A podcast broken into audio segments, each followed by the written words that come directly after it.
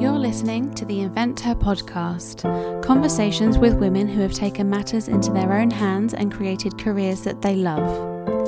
If you're feeling disconnected at work, I'm hopeful that these conversations with inspiring women will help us all find our way in whatever industry we want to be in, or even find the courage to take the leap of faith to quit the day job and go out on our own. So, let's get into today's episode.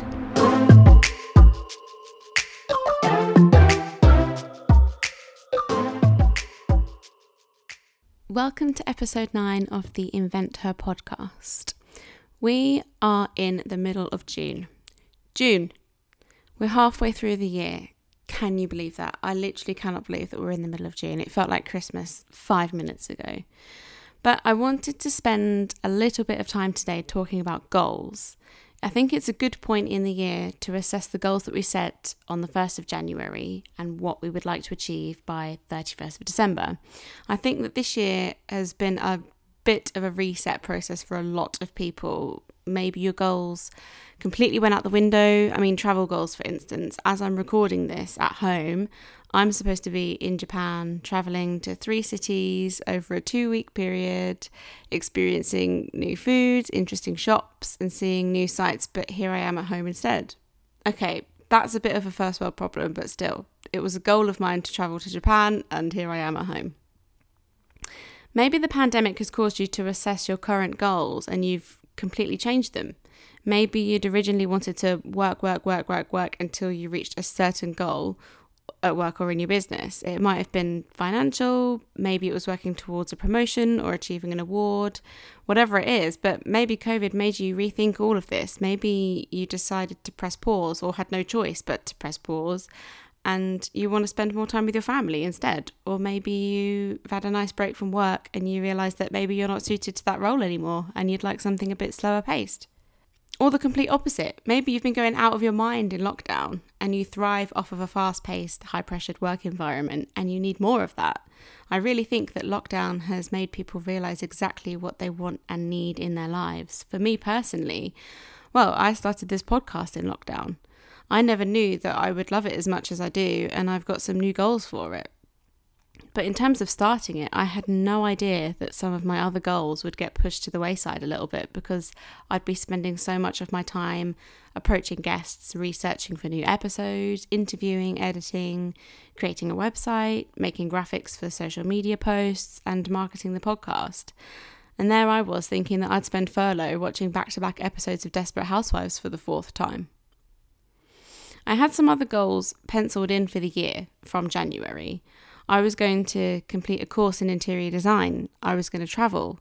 Never did I think that I would start a podcast. It was never really on my radar as a goal. I literally decided that I wanted to do a podcast a week before my first episode went out. And I can honestly say that I've never been as motivated or excited by a project as I have with the Invent Her podcast because I think I finally found something that's truly me, which is speaking openly and honestly about my past struggles with work and my career with women who have experienced the same thing or have fantastic pieces of advice to give, not only to me, but anyone listening who feels or felt the same way as I did.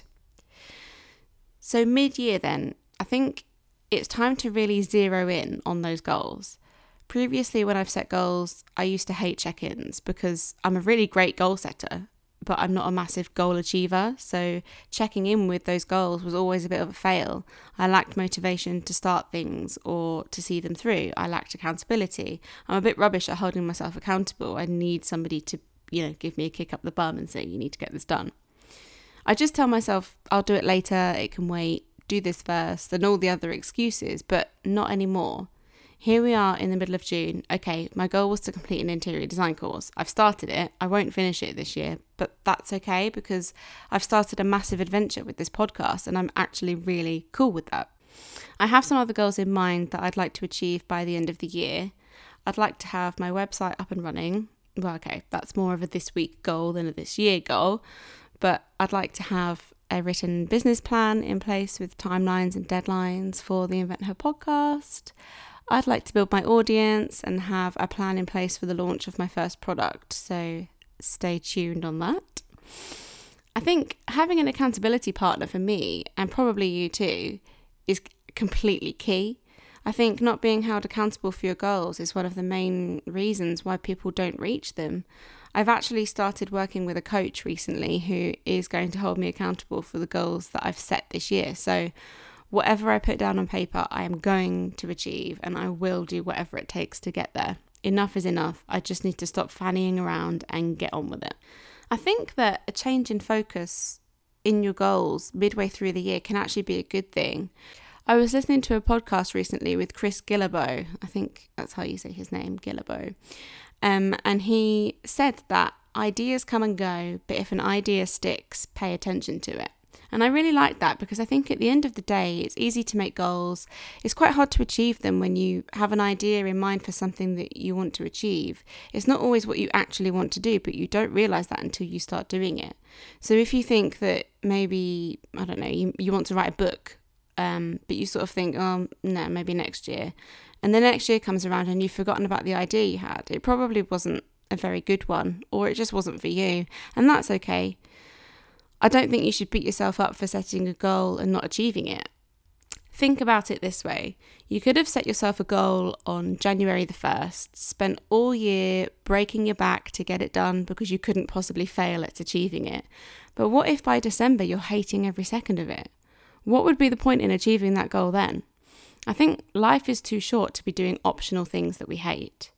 Think about that for a second. If you hate doing something goal wise and it's optional, why are you doing it? Just move on, find another project, a hobby, or a side hustle, and stop wasting your time. So, how do we track goals to keep productive and stay accountable?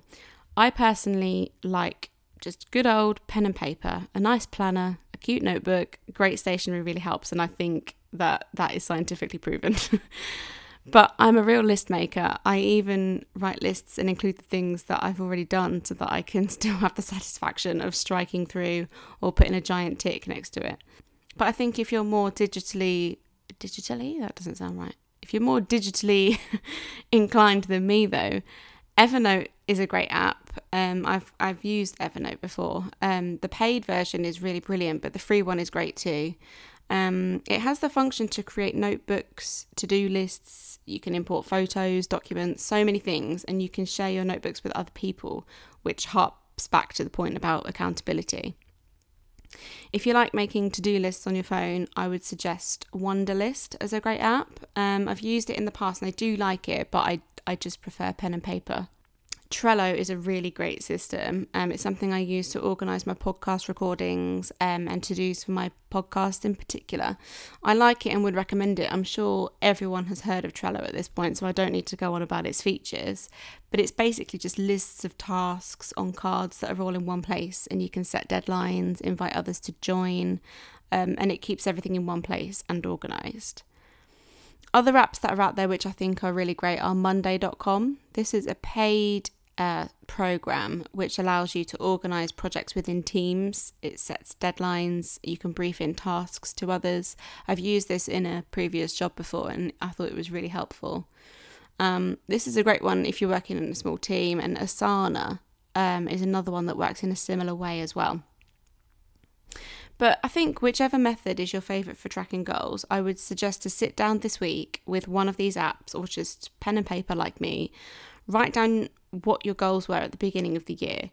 Where are you at now with these goals? Are you on track for it to be completed by the time you set? If you are, then great. I mean, go you. That's that's fantastic. But if you're not, maybe look at the goal and ask yourself if it's still something that you'd like to do. You know, do you still want to achieve it? If it is, just set a new date and make a plan for how you're going to achieve it by that new date. If it's something that you're not into anymore, just scrap it. Like I said, life is too short.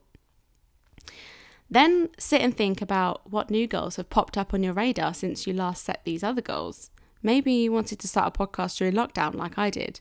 Maybe you wanted to start a blog. Whatever the goals are, write them down too, with a time frame for completion. It's also a good time to make fresh goals from now until the end of the year. What do you want to achieve in the second half of 2020? The first half was a bit crap, I think we can all agree on that, but the second half doesn't have to be, pandemic aside, obviously. I personally love sitting down and setting goals. It's honestly one of my favourite things to do. Seeing them come to life and actually achieving them is better. and I can't wait to see where I am in six months' time. It's so exciting. So, I hope that this episode has been helpful. I hope I've given you a bit of insight into my goals and methods for tracking them, as well as letting you know that it's okay to not actually achieve something and to change your mind. I know I've needed that little pep talk because it's easy to beat yourself up over silly things like not reaching a personal deadline. Because if 2020 has taught us anything, it's that you cannot predict what is right around the corner standing slap bang in the middle of the way to you achieving your goals. So thank you for listening to my episode all about goals. I um I would love to continue the conversation on social media with you. Um, so if you've got some particular goals that you you're setting now, or ones that you're achieving from January, or maybe you have you know had these random ones pop up throughout the year, let me know. I would love to hear them, and I will speak to you in my next episode. Thank you so much for listening to the Invent Her podcast.